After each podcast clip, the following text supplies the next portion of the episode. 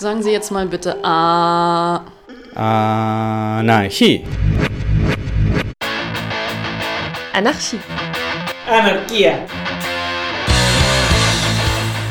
Ob geschichtlich oder brandaktuell, Mit Berichten und Interviews, mit Beiträgen und Collagen. beleuchtet das anarchistische Radio Berlin das Phänomen des Anarchismus. Viva la anarquía! Als anarchistisches Radio Berlin freuen wir uns, euch ein Interview präsentieren zu können, das wir mit zwei Personen aus Rio de Janeiro und Niterói in Brasilien geführt haben. Im Interview geht es um ein Dokumentarfilmprojekt des Centro de Mídia Independente Rio de Janeiro. Das ist das brasilianische Indie Media bzw. die Gruppe in Rio de Janeiro. Der Film begleitet eine Welle monatelanger Schulbesetzungen, die im Jahr 2016 stattfanden und das ganze Land damals beschäftigten. Der Film möchte diesen für die autonomen und antiautoritären Bewegungen wichtigen historischen Moment filmisch ein Gedächtnis geben.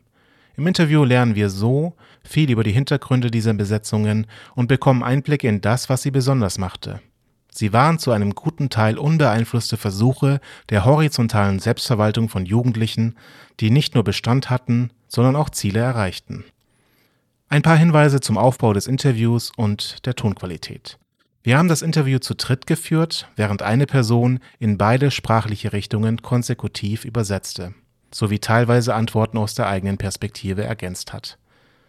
Anschließend wurde im Schnitt die deutsche Übersetzung über die portugiesischen Antworten gelegt, zugunsten der Abspielzeit.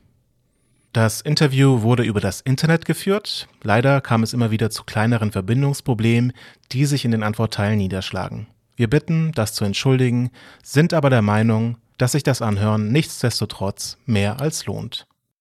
Alle im Interview genannten Links und E-Mail-Adressen findet ihr im Blog-Eintrag zu diesem Audio unter aradio-berlin.org.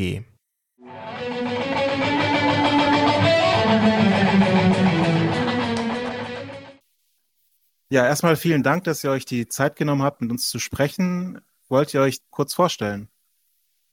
Bom, eu sou o Júnior, eh, eu milito no Centro. Sagt, ich bin seit zehn Jahren bei Centro de Mídia Independente, ne, die portugiesische Version von Indie Media. Außerdem bin ich beteiligt an, dem, an der sozialen Bewegung Passe Livre in Niterói. Das ist eine soziale Bewegung, die sich für sozusagen kostenlosen öffentlichen Transport einsetzt. 2013 auch eine große Bedeutung gespielt hat bei den großen Protesten, die es hier gab, ne, in allen Städten brasilienweit. Es geht teilweise eben sehr stark auch von der Passe Libre Bewegung in den verschiedenen Städten aus, diese Proteste. Aktuell bin ich auch organisiert in der Associação de Trabalhadores de Base, ATB. Das ist so eine Art Basisgewerkschaft, die, egal in welchem Zweig man arbeitet und welches Arbeitsverhältnis man hat, man da sich dem einfach anschließen kann. Könnte man so ein bisschen der V vergleichen in Deutschland. Dann habe ich Sozialwissenschaften studiert und ich bin gerade dabei, noch ein Philosophiestudium abzuschließen. Ich habe schon längere Zeit als Soziologieprofessor gearbeitet bis 2019. Ich lebe in Niterói. Das ist also eben eine Stadt, sozusagen, die Teil ist der Metropolitanregion Rio de Janeiros. 37 Jahre alt. Ich arbeite noch in einem kleinen Kollektiv, das Kraftbier produziert und bin auch als kollektiver Mitarbeiter sozusagen für kollektive Ökonomien setze ich mich ein und bin so auch vernetzt. Ja, vielen Dank. Genau, wir reden ja heute über ein Doku-Filmprojekt. Vielleicht so viel schon mal vorweg. Es geht um Schulbesetzungen, die in Rio de Janeiro und auch anderswo 2016 stattgefunden haben. Aber vielleicht kannst du zum Einstieg mal einen kurzen Überblick darüber geben, was genau 2016 an vielen Schulen in Brasilien passiert ist. Em 2016, no Rio de Janeiro, as escolas são ocupadas, mas Okay, also der Junior hat das jetzt ein bisschen in Kontext gestellt. Das ist sehr interessant. Und zwar gab es vor dem Jahr 2016 den besetzten Schulen in Rio, schon im Jahr 2015 viele besetzte Schulen in Sao Paulo. Und damals war es so, dass die Schüler dort einen Flyer übersetzt haben von der äh, Schüler Chile. Ein paar Jahre früher. Das war die Revolte der Pinguine, wurde das genannt. Dort äh, und äh, protestiert haben für eine bessere öffentliche Bildung, bessere Bedingungen an den Schulen und vieles mehr. damals viel Druck aufgebaut haben. Und dieser Flyer unter dem Titel Wie besetzt man eine Schule? Der wurde sozusagen dann ins Portugiesisch übersetzt und machte dann halt so ein bisschen die Runde in den sozialen Netzwerken, in denen eben diese Schüler und Schülerinnen miteinander sich kommunizieren. Dann ist es so, dass in Sao Paulo 2015 eine Gruppe, die Mau Educado heißt, das hat ein bisschen eine doppelte Bedeutung im Portugiesischen. Das ist ungefähr im Sinne von einerseits schlecht gebildet, aber eben andererseits auch, wenn man sozusagen ein schlechtes Benehmen hat. Ne? Also wenn man sich eben nicht so benimmt, wie es vorgesehen ist. Also wenn man sich als Neo Educado verhält. Und diese Gruppe, die hatte wiederum Verbindungen oder auch noch Inspiration Protestbewegung 2013. Da eine Verbindungslinie gibt von dem Protest 2013 dann eben den Schulen in São Paulo im Jahr 2015. Claro que essa, essa galera que compunha o Mal Educado eram estudantes de escola secundária e, enfim, aí eles compuseram esse Mal Educado, fizeram esse movimento de iniciar as ocupações. Und gibt es noch weitere Auslöser für diese Besetzung? Bom, no Rio, as ocupações vão começar. Es ist ganz interessant, äh, Anfang 2016 gab es erstmal einen, also einen Streik der Also es gab starke Verspätungen äh, beim Bezahlen ihrer Einkommen, ne, ihre, ihre Gehälter und insgesamt eben schlechte Bedingungen für sie, Arbeitsbedingungen an den Schulen, sodass die Lehrer gestreikt haben. Man kann dazu sagen, längere Streiks im Bildungssystem hier, sowohl universitär als auch auf Schulebene, sind nichts Ungewöhnliches. Es kommt immer mal wieder zu längeren Streiks. Und es ist so gewesen, dass in der ersten Woche März 2016 ein großer Streik ausgebracht die Schüler, die haben nämlich massiv unterstützt. Also die haben sich sehr mit den Forderungen der Lehrer identifiziert, sind auf die Straßen gegangen und es gab täglich viele verschiedene Proteste in den Städten Rio de Janeiro, Niterói, aber auch in kleineren Städten im Umfeld der metropolitanen Region im, im Rahmen jetzt dieser Unterstützung der, der Schüler, der, des Streiks der Lehrer und Lehrerinnen, gibt es dann so eine ersten Sitzung einer Schule. Und zwar wiederum eben inspiriert durch die dem Jahr vorher stattgefundene Besetzung in São Paulo. Die Schüler haben sich dadurch inspiriert. Und auf der Ilha Governador, das ist hier die Insel, wo der internationale Flughafen liegt, in der Schule Mendes de Moraes am 21.03.2016 kam es dann zur ersten Besetzung. Und da hatte ich eben noch kurz nachgefragt zur Kontextualisierung. Es sind eben äh, Schulen besetzt worden von den Schülern, die eben in denen zu der Zeit kein Unterricht stattfand, weil da eben die bestreikt wurden ne, von den Lehrern und Lehrerinnen. Das Schüler und Schülerinnen sind trotzdem zur Schule gegangen und sie dann eben auf eigene Faust sozusagen besetzt und dort selber eben angefangen, die Räumlichkeiten zu zu benutzen, ohne dass es eben regulären Unterricht gegeben hätte. In Sao Paulo gab es eben mehrere Verbindungen nach Rio, die auch inspirierend waren. Es kam, kam dann ziemlich schnell zu ziemlich vielen Besetzungen. Und da teilweise dann auch noch Bewegung, ne? also aus der Universität als unterstützende Regierung dabei, die zum Teil auch an politische Parteien gebunden sind. ressaltar que as escolas eram escolas públicas né, do estado do Rio de Janeiro. Então, os atrasos de salário, o não aumento dos salários é do governo. Né? O governo que não aumentou salários, o governo que não estava que, que estava atrasando o pagamento de salário. Die öffentlichen Schulen, also es ist wichtig, dass es eben um öffentliche Schulen handelte, von Schüler und Schülerinnen besetzt wurden und das öffentliche Schulen waren des Landes von Rio de Janeiro. Da würde ich dann noch hinzufügen zur Kontextualisierung, dass hier je nach Schulstufe, also sprich entweder die ersten Schuljahre oder die letzten drei, sind jeweils andere Verwaltungsebenen für diese Schulen verantwortlich. Es ist so, dass der, die Mittelstufe oder sozusagen was dann der neunte bis zwölfte Jahrgang wäre, das sind Schulen, die vom Bundesland Rio de Janeiro sozusagen verwaltet werden, sodass dann eben die verspäteten Gehälter und die ganzen Streikgründe, um die es ging, von den Lehrerinnen und Lehrern aus, das war sozusagen ein Konflikt mit dem Gouverneur und mit der Regierung des Bundeslandes. Ne? Also darum ging es sozusagen politisch. Und die ersten Schulen, die hatten noch mehr Einfluss auch von eben, sagen wir mal, politisch organisierter Studentenbewegung aus den universitären Kreisen, link äh, trotz die da eben auch die Schüler Schüler zu unterstützen, zu beeinflussen. Das hat aber dann zunehmend eigentlich nachgelassen. Also mit den dann immer noch zusätzlich entstehenden Besetzungen war es so, dass so ein bisschen eigentlich jede Schule ihre eigene Dynamik entwickelt hat und auch die meisten eben sehr unabhängig waren, auch im politischen Sinne. Und bei Junior ist es so, dass er präsent war seit, seit der ersten Besetzung.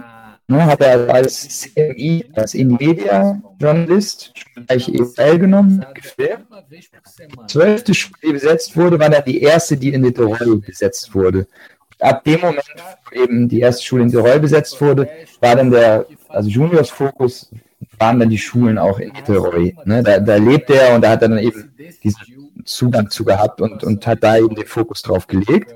Und er sagte, die erste Schule, die in Niterol besetzt wurde, stand im Zusammenhang mit einer Assemblea, also einer Versammlung, die sich im Rahmen dieser Streikbewegung Schüler eben die Lehre unterstützt haben, gebildet hat, mit dem Namen Secundaristas en Luta, also sprich Mittelstufenschüler im politischen oder im sozialen Kampf. Die haben sich einmal die Woche getroffen, waren politisch eben völlig eigenständig und unabhängig, also hatten eben keinen Direkt zu einer der klassischen eben linken Und eine Versammlung geschossen haben, war dann eben die Besetzung der ersten öffentlichen Schule in Niterói sozusagen. Como é que era feito, como é que eles fizeram para ocupar, né? Foram lá para ter essa experiência. E, e uma das coisas que eles observaram nessa primeira ocupação. Es ist so gewesen am Anfang, als es losging mit den Besetzungen, dass es eben auch zu einem ziemlich spannenden Austausch kam zwischen den verschiedenen Schüler und Schülerinnen. Und die Schüler und Schülerinnen aus der Schule, die dann in Niteroi als erste besetzt wurde, die haben sich auch gleich eben am Anfang die ersten besetzten Schulen angeschaut und haben, haben die besucht. Und dann war es so, dass sie es natürlich gespannt fanden, was da so los war. Gleichzeitig fanden sie aber auch, ne, haben sie festgestellt, dass es nicht ganz so horizontal ablief, wie sie es eigentlich gut gefunden hätten oder wie sie es auch notwendig empfanden. Denn sie hatten das Gefühl, dass es einerseits eben so Assembleas gab, also Versammlungen, wo alles durchaus horizontal besprochen wurde, aber es gab auch so Cupolas, also sprich kleinere Gruppen, die dann doch eher hierarchische Entscheidungen getroffen haben und die dann einfach nur weitergegeben haben an diese Assemblea. Und das war dann eine Erfahrung, die sie auf jeden Fall in ihrer Schule in Niteroi anders machen wollten. Und dann ist es so gewesen, dass so die Besetzung der Schule Niteroi, die war dann schon so ein bisschen so quer verlinkt und, und vorbereitet worden. Und zwar wurde da dann schon ein Video, das eben CMI, also in die Media, von der ersten Besetzung gemacht hat, wurde dann auf einer Sch Veranstaltung in der Schule in Niteroi gezeigt. Und dadurch wurde dann sozusagen im breiteren Feld mit mehreren Schülern eben dann darüber gesprochen, ob man nicht auch so eine Sch äh, Schulbesetzung realisieren würde. Und in, dem Rahmen also schon sozusagen die direkte Interaktion eben zwischen dieser Arbeit des Filmens bei den Besetzungen und eben die Verwendung dieses Materials für die sozusagen Mobilisierungsarbeit unter den Schülern und Schülerinnen. An diesem Tag, an dem die Schüler den Film gezeigt haben, da haben sie sozusagen eigenständig die Sozialbewegung für den, also für den freien öffentlichen Transport, diese MPL Niteroi, bei der Junior auch mitmacht, eingeladen. Und zwar wollten sie auch, dann, dass sozusagen der MPL mit den Schülerinnen zusammen diesen Film der ersten Besetzung sich anschauen könnten, aber gleichzeitig ging es darum, sozusagen die politisch Schülervertretung in der Schule selber, das heißt auf Portugiesisch Gremio, ne, also das Funktionieren so einer Schülervertretung, wie man sich da politisch organisieren kann, ging es eben auch darum, das zu diskutieren. Und das Ganze ist bedeutend, wenn man eben auch das einfach nochmal kurz in Kontext setzt, das erkläre ich jetzt mal kurz zusätzlich. Im Rahmen dieser 2013 Proteste ist es so gewesen, dass eben diese MPL sich auch gerade dadurch stark differenziert hat von sonstigen politischen Bewegungen in Brasilien, weil er eben parteiisch war und sozusagen eher politisch im Bereich der Liber des libertären, vielleicht auch autonomistischen, autonomen Spektrums irgendwie zu verorten ist. Das heißt also, dass von seitens der Schüler und Schülerinnen, die ja auch schon vorher eben gesehen hatten, dass irgendwie die sozusagen Hierarchisierungstendenzen in einigen der anderen Schulen, dass sie die nicht so günstig fanden, dass sie sich dafür entschieden haben, eben politisch sozusagen sich mit den Stimmungen in Verbindung zu setzen, die dann eben auch eher die, die, Selbstverwaltung und die Horizontalität in diesen Schulen sozusagen fördern würden, von der Idee her einfach. Ne? Und dann ist es so, dass eben am Ende dieses sozusagen, das heißt ja dann Cine Clubi, ne? also dieses sozusagen Film mit Debatte, der, die veranstaltet wurde, in der noch nicht besetzten Schule, fing dann eben die ersten Schüler und Schülerinnen an, laut zu rufen und Sprechchöre bisschen im Sinne von Schule besetzen, wir werden besetzen. Da waren dann aber noch eben auch Direktor und Lehrer mit in der Schule, sprich, die haben dann sich ziemlich viel Sorgen gemacht, dass es eventuell zu einer Schulbesetzung kommen konnte. Und gleichzeitig haben sie schon von dem Sekretariat für, für Bildungsangelegenheiten eben auch schon Orientierung bekommen, wie sie verhindern könnten, dass denn die Schule besetzt äh, werden könnte. Und so war dann in der nächsten Woche die Schule geschlossen mit der Erklärung, es gäbe kein Leitungswasser. Ne, und wir halten, dass die Schule nicht geöffnet werden darf. Sie war ja nicht im regulären Betrieb, weil gestreikt wurde. Aber es gab trotzdem eben die Möglichkeit, in die Schule zu gehen. Äh, es konnten verschiedene Treffen stattfinden, so und das wurde aber alles unterbunden eben und die Schule wurde geschlossen mit eben der vorgeschobenen Entschuldigung, dass Wasser fehlte. Und Junior sagt, dass viele Schulen, also Schulbesetzungen so stattfinden mussten, im Sinne von über die Mauer zu springen, Steuer aufzusprengen, weil eben die meisten Schulen, ne, die, die Direktorinnen versucht haben, die Schulbesetzung die Schüler und Schülerinnen zu verhindern, indem sie eben einfach versucht haben, Schotten dicht zu machen und niemanden reinzulassen. Und meistens haben die Schüler und Schülerinnen das aber eben irgendwie dann durch sozusagen durch über das Mauer klettern oder irgendwie eben aufbrechen die Türen, haben sie sozusagen trotzdem es geschafft, die Schulen zu besetzen. Es gab insgesamt eben sehr viel Angst sozusagen vor diesen Besetzungen seitens der Verwaltung. A nossa participação. Vielen Dank auf jeden Fall dafür. Äh, vielleicht kommen wir einfach schon mal auf den Film zu sprechen. Äh, du hast ja schon erwähnt, dass du selber äh, Videomaterial gedreht hast und du hast auch das Kollektiv in die Media erwähnt. Ist das ganze Material von euch also gefilmt worden oder kommt das auch noch aus anderen Quellen? Bom, de, como, eu, como eu cheguei a falar, desde a da primeira ocupação, a gente esteve. Genau, wie Junior ja schon anfangs erwähnt hatte, war er wirklich seit dem ersten Tag ne, der ersten Schule eben mit der Kamera in der Hand vor Ort dabei. So sehr in diesem Spirit, ne, einfach eines unabhängigen Journalismus, der eben hautnah dabei ist.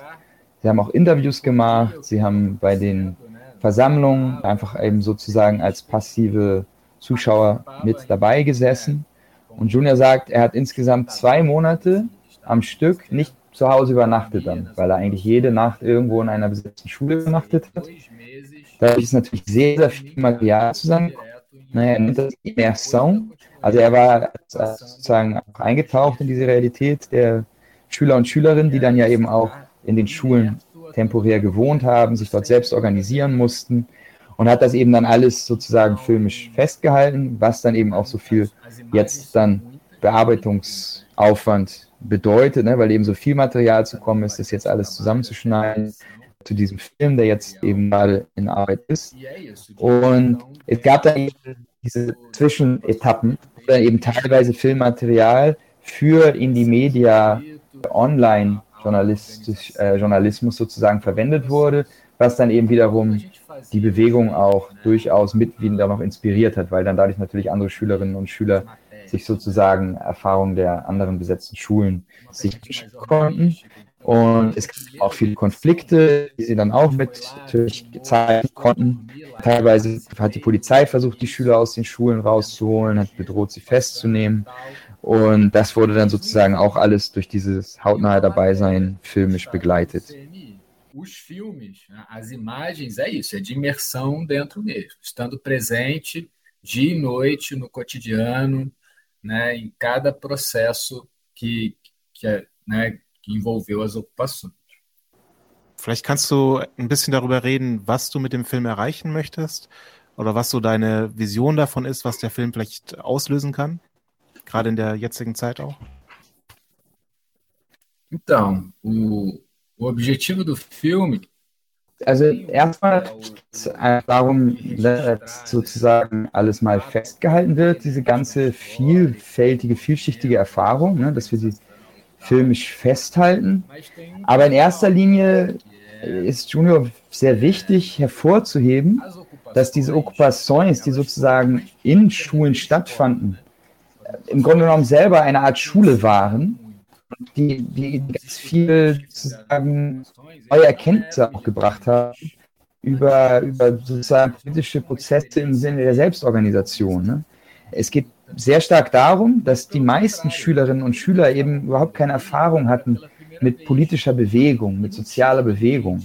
Ne? Also es waren sozusagen keine Militantes im klassischen Sinne, ne? so wie wir hier in Brasilien eben Menschen bezeichnen, die eben in ihrem Alltag und schon länger eben politisch aktiv sind. Dann ja haben wir ja bestimmte Formen, wie, wie wir miteinander umgehen, wie wir uns organisieren. Und die Schüler, die haben eben ganz vieles oder fast alles zum ersten Mal entschieden und zum ersten Mal sich überlegt und mussten eben mit ganz vielen konkreten Problemen zum ersten Mal umgehen und dann gemeinsam entscheiden, was sie damit machen, ohne jetzt eben dann zurückzugreifen auf dieses Repertorium sozusagen, dieses Repertoire von, von diesen, sagen wir mal, klassischen Antworten jetzt aus, aus, aus der Ecke äh, politischer Militanz.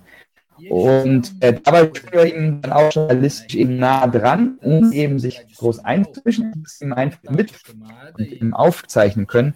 Und er meint eben, dass die Schüler sehr, sehr stark auch immer wieder überrascht haben. Ne? Also sie hat eigentlich alle überrascht, sowohl die politische Militanz für ihre Kreativität als auch den Staat. Ne? Und er sagte, dass zum Teil eben gegenüber Staatsanwälten und, und Politikern und Verwaltungen dass die Schüler und Schülerinnen denen teilweise gegenüber ironisch waren oder sie ernst genommen haben. Ne? Also, das ist ein bisschen so, wenn man, ja genau, sozusagen so ein bisschen die, ne, die Hierarchie, die in, in dem Verhältnis steckt, sozusagen umkehrt, indem man einfach eben sozusagen den Höhergestellten, die Höhergestellte einfach nicht ernst nimmt. Ne? Das ironisiert das Ganze, das Treffen.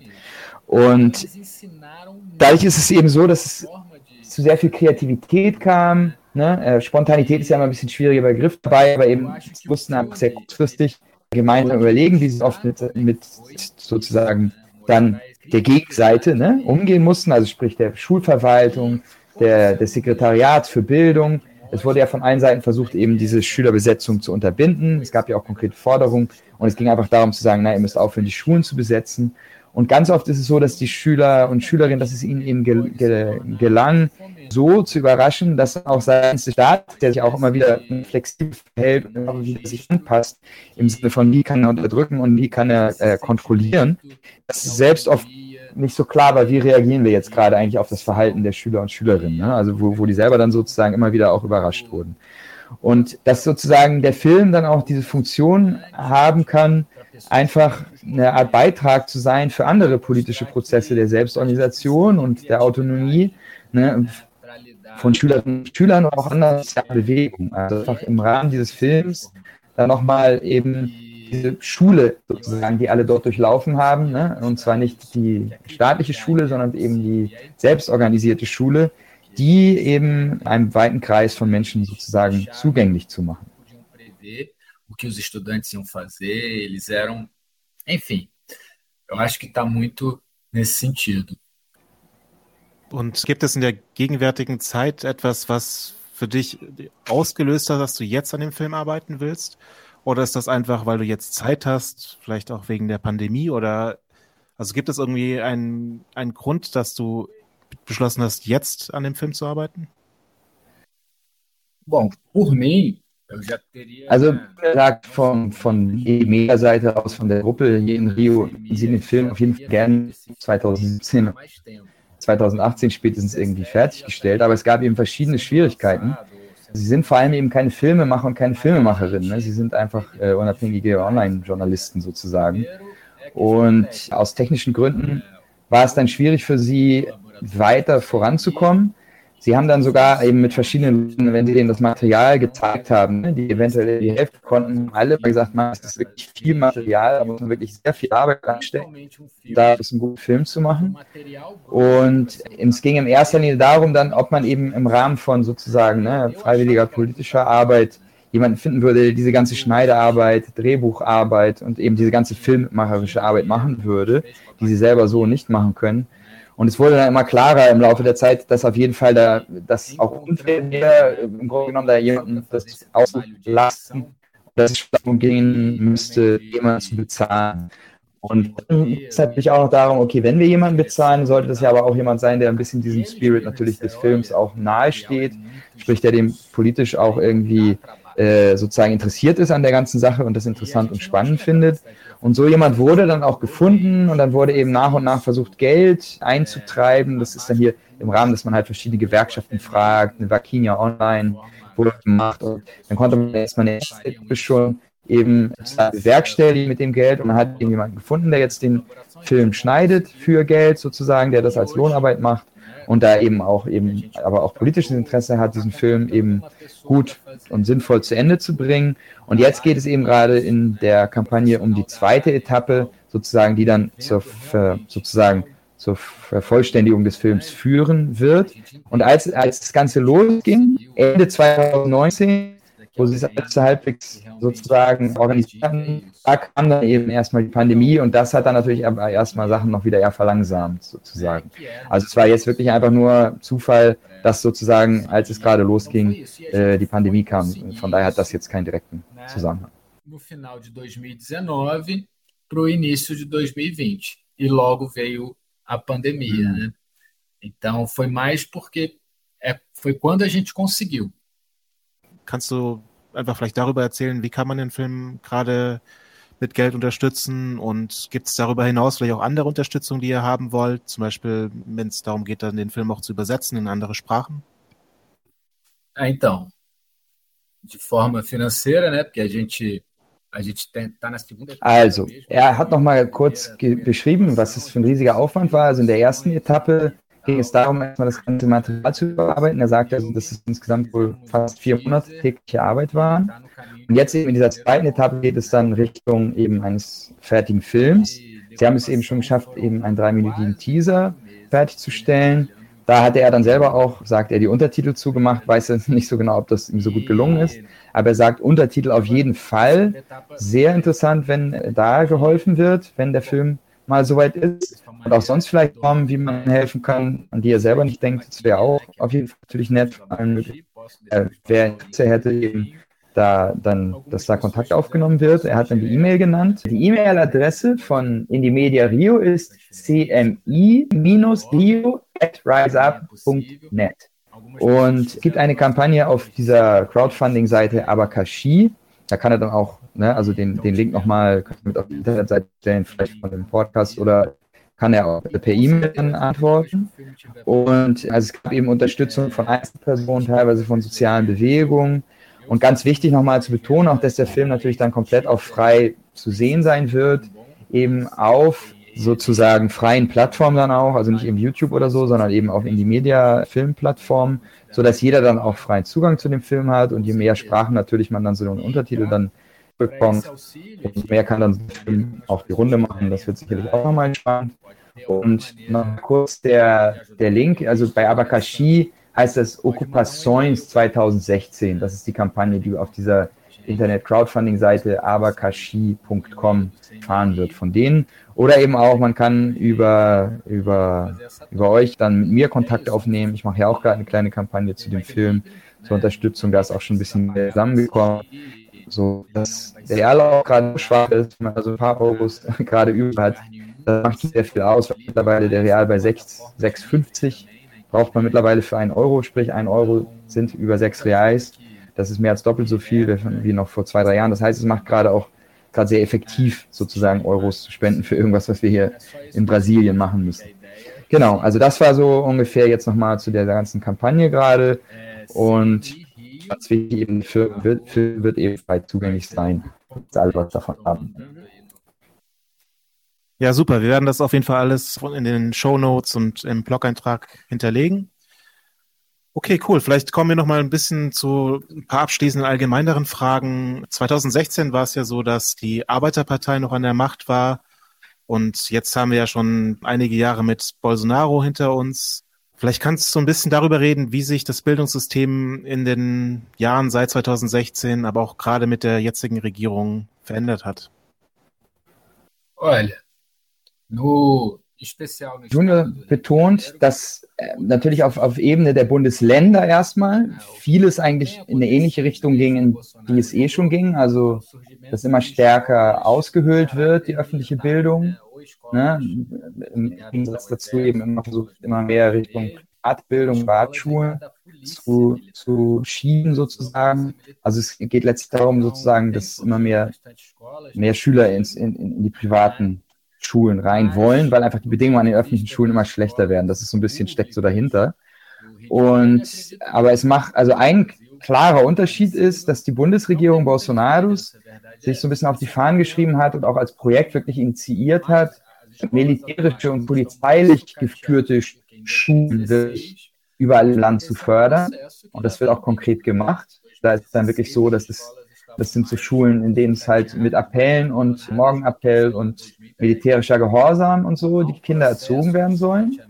Und das ist also ganz klar eine, sozusagen eine, eine negative Neuerung dieser Bundesregierung. Dann ist es so, dass die Lehrer und Lehrerinnen seit sieben Jahren hier in der, im, im Land von Rio nochmal wieder zu betonen, ne, dass eben viel, was diese Schulen trifft, wie es auch bei den Besetzungen eben auf Bundeslandes, also Bundeslandebene verwaltet werden. Die haben seit sieben Jahren keine Gehaltserhöhung bekommen. Das heißt also, real verdienen Lehrer und Lehrerinnen heute eben wesentlich weniger, wenn man die ganze Inflation mit einbezieht, als noch vor sieben Jahren.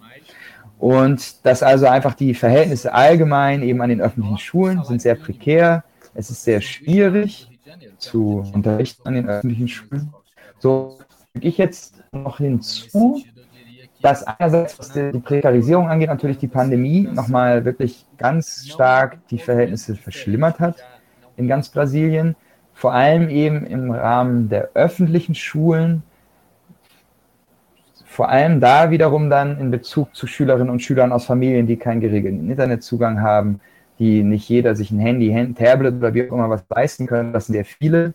Also es gab hier gerade letzte Zahlen in der Zeitung, dass es wirklich um Millionen geht, von Schülerinnen und Schülern, die im Grunde genommen eigentlich fast gar keinen Unterricht hatten. Also vier, fünf Millionen war da, glaube ich, die Zahl letztes Jahr während der gesamten Pandemiezeit eigentlich, wo dann die Schule eben Präsenz, kein Präsenzunterricht stattgefunden hat. Und wenn man jetzt mit Lehrern spricht, die hier an öffentlichen Schulen unterrichten, die sagen, okay, eigentlich haben wir da irgendwie eine WhatsApp-Gruppe, eigentlich gibt es da irgendwie so einen virtuellen Klassenzimmer, ein virtuelles Klassenzimmer. Wenn ich da reingehe, dann sind da ein, zwei Schüler und Schüler nur da sind die Klassen natürlich ganz weit auseinander, wer jetzt eben irgendwie bildungsnah sozusagen Zugang hat zu Computer bei Eltern, die eben auch am Rechner zu Hause arbeiten, die auf die Privatschule gehen und wie auch immer. Also das ist sicherlich fast so ein bisschen so eine verlorene Generation jetzt im Sinne von zwei, drei Bildungsjahren, die da einfach verloren gehen durch die Pandemie.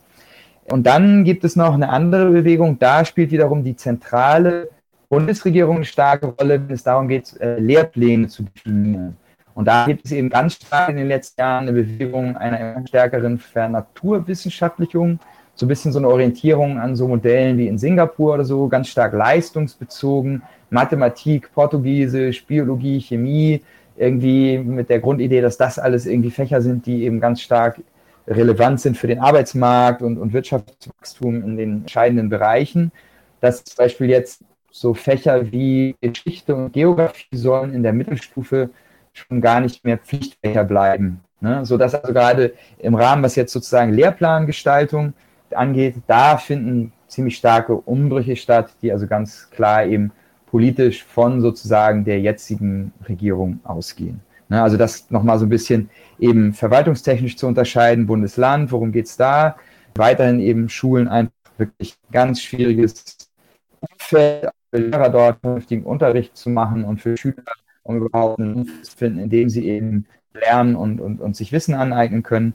Und dann eben von, von also nochmal zentraler Ebene aus, muss man dann noch sagen, vielleicht neben einerseits dieser ganzen Lehrplanumgestaltung, dem ganzen Druck, der da entsteht, dann noch auch gab es ja diese Teto de Gastus, also sprich, es wurde beschlossen, es dürfen keine neuen Schulden aufgenommen werden, was einfach de facto bedeutet, in vor allem Gesundheits- und Bildungsbereich soll nicht neu investiert werden. Es wird also eher weniger Geld insgesamt eben aufgebracht für das gesamte öffentliche Bildungssystem.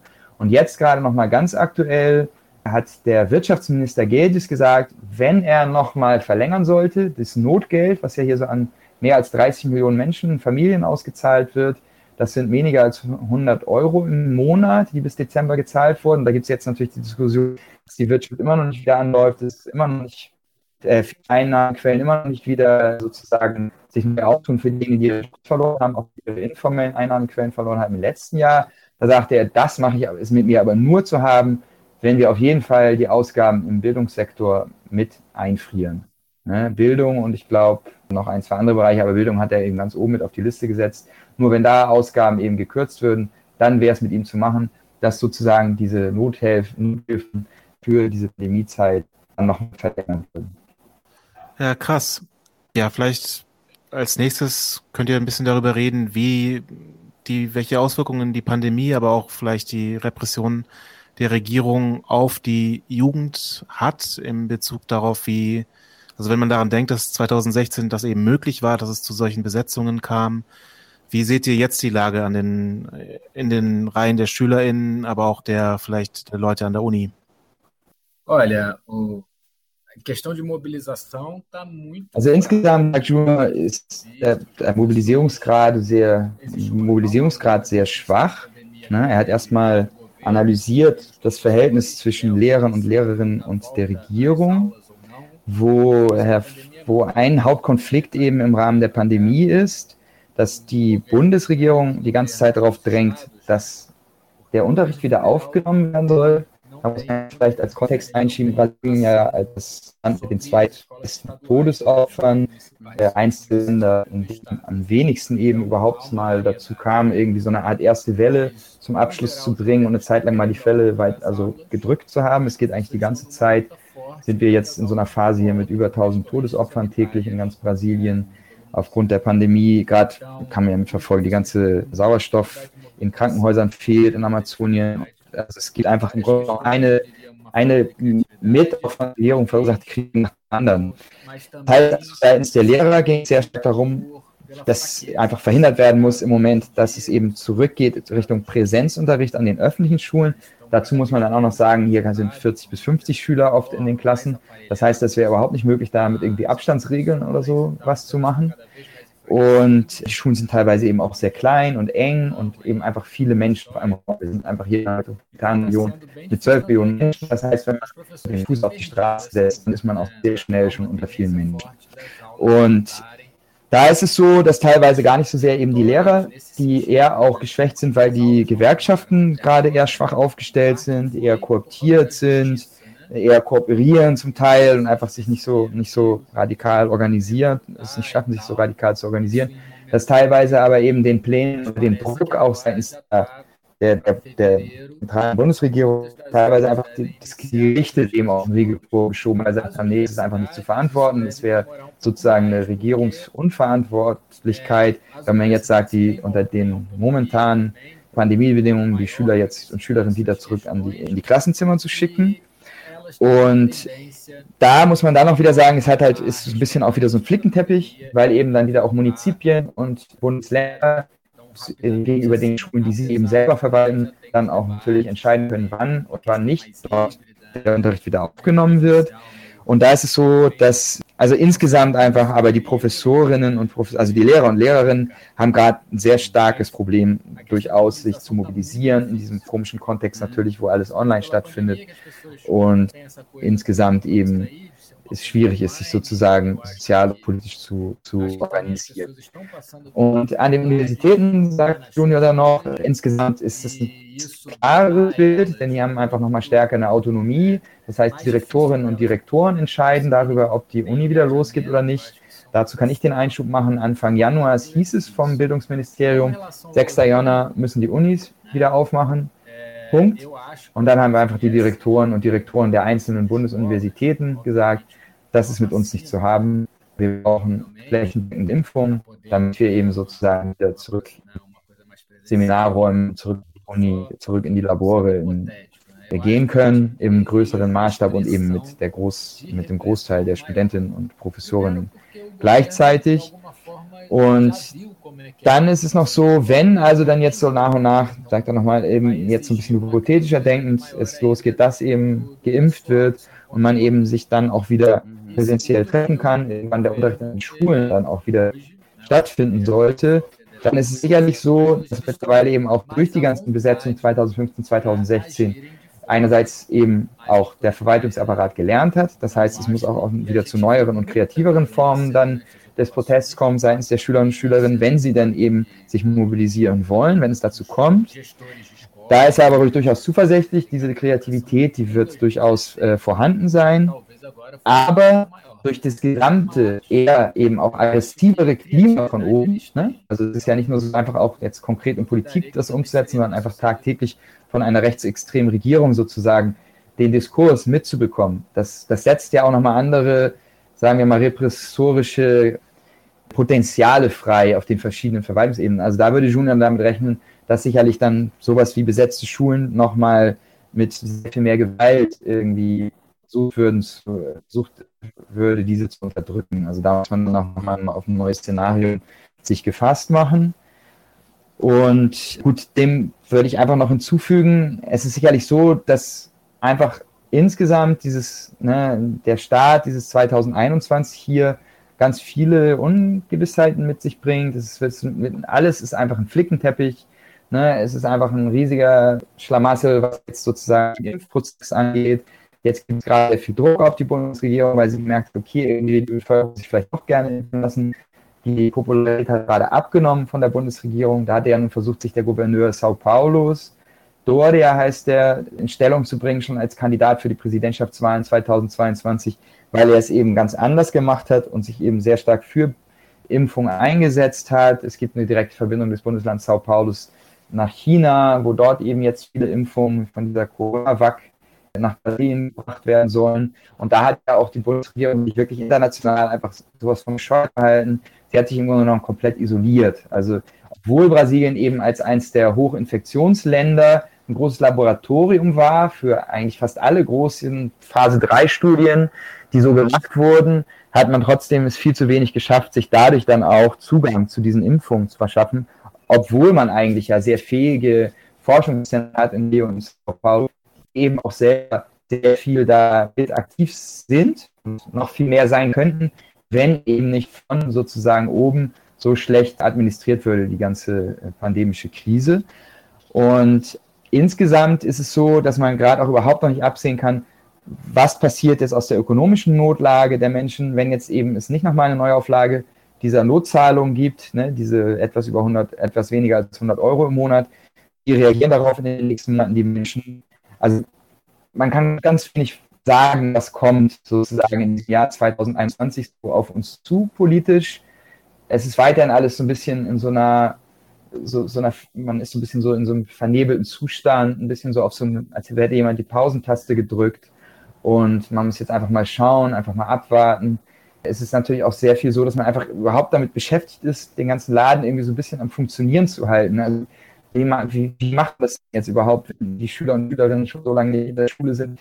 Wie kommt man zurück in den Rhythmus irgendwann, an die Unis überhaupt hinkriegt, online Vorlesungen und Seminare abzuhalten, wie auch immer. Also im Bildungssystem ist sicherlich einiges, wo große Fragezeichen dahinter stehen, was so auf uns zukommt jetzt 2021. Und dann würde ich nochmal betonen, finde ich es interessant, wenn eben so Erfahrungen wie die Schulbesetzung 2016 dann einfach nochmal eine neue Runde machen, den Junior jetzt gerade erarbeitet. Das kann durchaus sein, dass das vielleicht in einem ganz günstigen Zeitpunkt kommt. Wenn es eben darum geht, hey Mann, wir müssen uns irgendwie mobilisieren, wir müssen uns organisieren. Denn gerade kommt von oben irgendwie wirklich nur sozusagen äh, negativer Input und wir müssen davon unten Druck machen. Und ich glaube, das könnte dann wiederum ganz spannend werden, wenn man dann mal im größeren Rahmen über die sozialen Netzwerke hier sich wieder neu darüber austauscht, wie können wir uns politisch organisieren und das eben sei es unter Schülern, Schülerinnen, unter Studenten, unter Lehrerinnen und allgemein natürlich die ganze Bewegung. Da wird sicherlich einiges in Bewegung sein, in Bewegung kommen noch im Laufe des Jahres 2021. Ja, das klingt super spannend auf jeden Fall und ich frage mich noch, ob aus dieser Zeit, also ich persönlich erinnere mich auch so ein kleines bisschen daran, dass es halt schon sehr, einen sehr, sehr positiven Vibe hatte, das Ganze mit den Besetzungen und sehr viel Hoffnung damit auch äh, transportiert wurde. Ich frage mich aber auch noch, ob es andere Lehren, die man aus diesen Besetzungen ziehen kann, für euch gibt.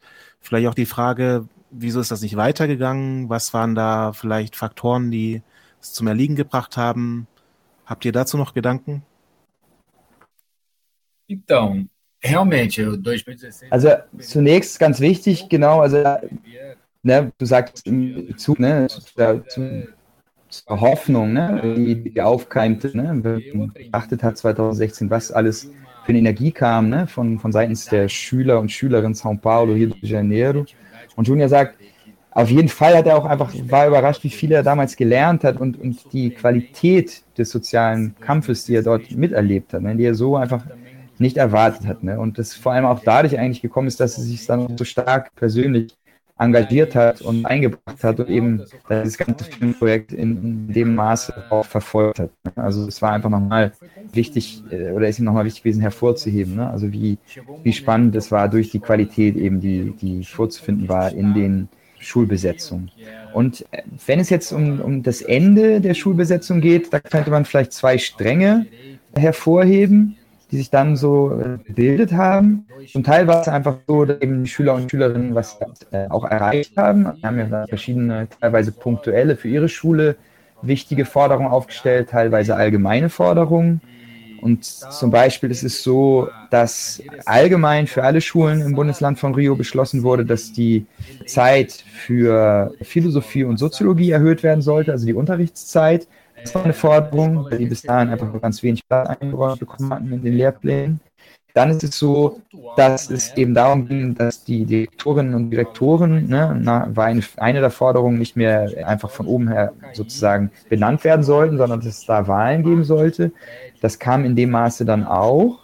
Und dann wurden teilweise eben auch Gelder locker gemacht, an einzelne Schulen eben geschickt, um dort dann eben infrastrukturelle Verbesserungen zu irgendwelchen äh, Mauern wieder zu finden und welche Gebäudeteile die inner mehr benutzbar waren, weil sie eben nicht Reform äh, Reformarbeiten brauchten, Renovierarbeiten, dass das auch irgendwie versucht werde, also auch geschafft wurde teilweise, dass diese Gelder eben mobilisiert wurden seitens der Verwaltung.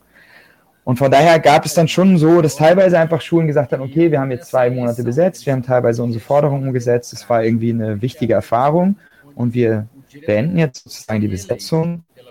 Und da gibt es aber auch einen ganz anderen Rang, wo gesagt wird, hey, das ist eigentlich noch zu wenig, wir wollten viel mehr schaffen.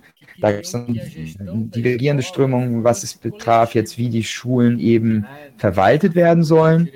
Da gab es dann eben eine Gruppe von Studenten, Schülerinnen und Schülern, denen war es nicht genug, dass einfach nur der Direktor gewählt wird und das dann schon als eine Art demokratische Verwaltung bezeich zu bezeichnen, sondern die wollten eigentlich, dass es so eine Art Kollektivverwaltung gibt, also sprich, dass es so ein Gremium geben sollte, in dem dann eben Lehrer, technische Angestellte, allgemein eben Angestellte der Schule, Eltern, Schüler, alle gemeinsam sozusagen so eine Art Verwaltungsgremium der Schule bilden würden.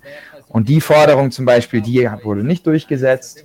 Da gab es dann eben teilweise dadurch dann Besetzungen, die eben weitergingen, weil sie sagten, uns geht es eigentlich noch nicht weit genug von dem, was wir erreichen konnten. Und bei denen dann teilweise war es einfach irgendwann, das heißt auf Portugiesisch Desgaste, ne? also wo man einfach irgendwann kommt zu Ermüdungsprozessen oder Ermüdungserscheinungen, man kann nicht mehr sozusagen. Und da hat natürlich dann wiederum seitens der, des Sekretariats für Bildung ganz klar eben als ne, Regierungsstrategie dann eben noch zu versuchen, das mit zu bewirken, dass es sozusagen zu Spaltungen innerhalb der Schüler und Schülerinnen kommt, dass diese Legitimation getrieben wird. Die wollen ja nur feiern in den Schulen, die wollen Drogen nehmen, die wollen einfach irgendwie, ne, also da äh, Chaos betreiben in der Schule. Und dann zum Teil versucht wird, einfach die Schülerinnen zu, zu, zu aufzuteilen, indem man eben schrittweise ein paar Sachen eben sozusagen Zugeständnisse macht in einigen Bereichen und dann wiederum in anderen nicht. Und dann weiß, dass das eben teilweise auch eben Konflikt reinbringen wird in die Schüler. Dann auch, kam es auch dazu, dass Schüler bedroht wurden, ne? dass einfach gesagt wurde, ihr, ihr verliert euer Schuljahr, ihr kommt nicht in die nächste Klasse, wenn ihr jetzt nicht aufhört mit der Schulbesetzung. Also da gibt es dann eben verschiedene Möglichkeiten. Es ging ganz darum, äh, ganz klar einfach dann darum zu sagen, so Strategien und Taktiken zu, zu aufzuspalten, die ganze Bewegung, was eben teilweise dann auch funktionierte. Naja gut, und insgesamt, was ist dann so ein bisschen so, was bleibt von 2016? Ja, also was ein Erfolg, was eine Niederlage, das kann man jetzt so nicht sagen. Ich dachte, es ist auf jeden Fall einfach natürlich, es bleibt was, ne? es gibt ein Erbe dieser Mobilisierung. im, im, gleichen Maße wie 2016 teilweise inspiriert war, dann in 2013er Protesten und einiges wieder aufflammte, sind sicherlich noch, es sind sozusagen Samen gesät worden durch diese Proteste 2016. Und die Frage ist natürlich in dieser sehr komplexen, momentan politischen Lage, sehr autoritäre äh, politische Gesamtsituation, was passiert jetzt sozusagen aus, aus solchen Samen, die gesät werden durch so, so Erfahrungen wie 2016? Und in dem Rahmen nochmal hat Junior dann abschließend gesagt, dass sie von in die Media halt einfach denken, dass es durchaus eben auch ein gutes Düngemittel sein kann, wenn man jetzt so einen Film dann nochmal äh, zu Ende bringt und, und Leute bringt, um damit diese Erfahrung nochmal wieder ins Leben zu rufen und sozusagen dadurch dann vielleicht die Samen, die 2016 gesät wurden, vielleicht würden sie dadurch dann auch nochmal neu zum Sprießen kommen und einfach eben irgendwie sozusagen noch neue Erfahrungen von Widerstand heranwachsen. Das dann auch nochmal wiederum in einem Kontext, in dem die eher, sagen wir mal, autoritär linken, eher institutionell orientierten äh, linken Bewegung gerade eher so ein bisschen apathisch sind, nicht so genau wissen, wie sie sich jetzt verhalten sollen gerade. Impeachment-Forderungen, aber ich meine, ne, das ist einmal, greift ja nur sehr kurz, jetzt sozusagen jemanden zu impeachen wie den Bolsonaro, der hat als Vizepräsidenten sich einen ranghohen Militär mit reingeholt. Das heißt, es könnte nur noch genauso schlimm weitergehen eigentlich und würde zu keiner weiteren großen Verbesserung jetzt mal institutionell führen, wenn der impeached würde. Und dann ist es so, dass die autonomen Bewegungen oder die radikalen Basisbewegungen, die sind sicherlich an ihren jeweils, jeweiligen Basen durchaus gut organisiert, kümmern sich natürlich gerade auch viel intern, ums, ums nackte Überleben auch, ne, um, um, um einfach weiterhin existieren zu können und sind dann natürlich noch nicht stark genug, vielleicht gerade um jetzt irgendwie einen entscheidenden Faktor, ein entscheidender Faktor zu sein politisch gegenwärtig. Und genau, in dem Rahmen also einfach nochmal wieder bestärken. 2021 ist sicherlich ein großes Fragezeichen hier in Brasilien.